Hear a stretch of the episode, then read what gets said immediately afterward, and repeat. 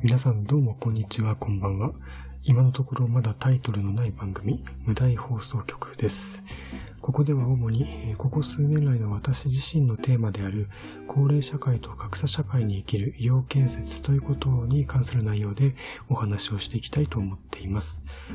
例えば、健康の社会的決定要因とか、地域包括ケアシステムとか、生活モデルに基づくケアの実践とか、またはチームビルディングや人材育成に関すること、総合診療や家庭医療学に関することなどについて、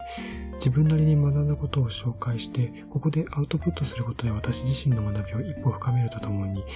これを聞いてくれた誰かのお役に立てたらいいなとか、同じ思いを持っている誰かと気持ちを共有して、お互いを高め合うようなきっかけにできたらいいなというふうに思っています。初めての試みで不慣れな中でやっていきますが、どうぞよろしくお願いします。それでは。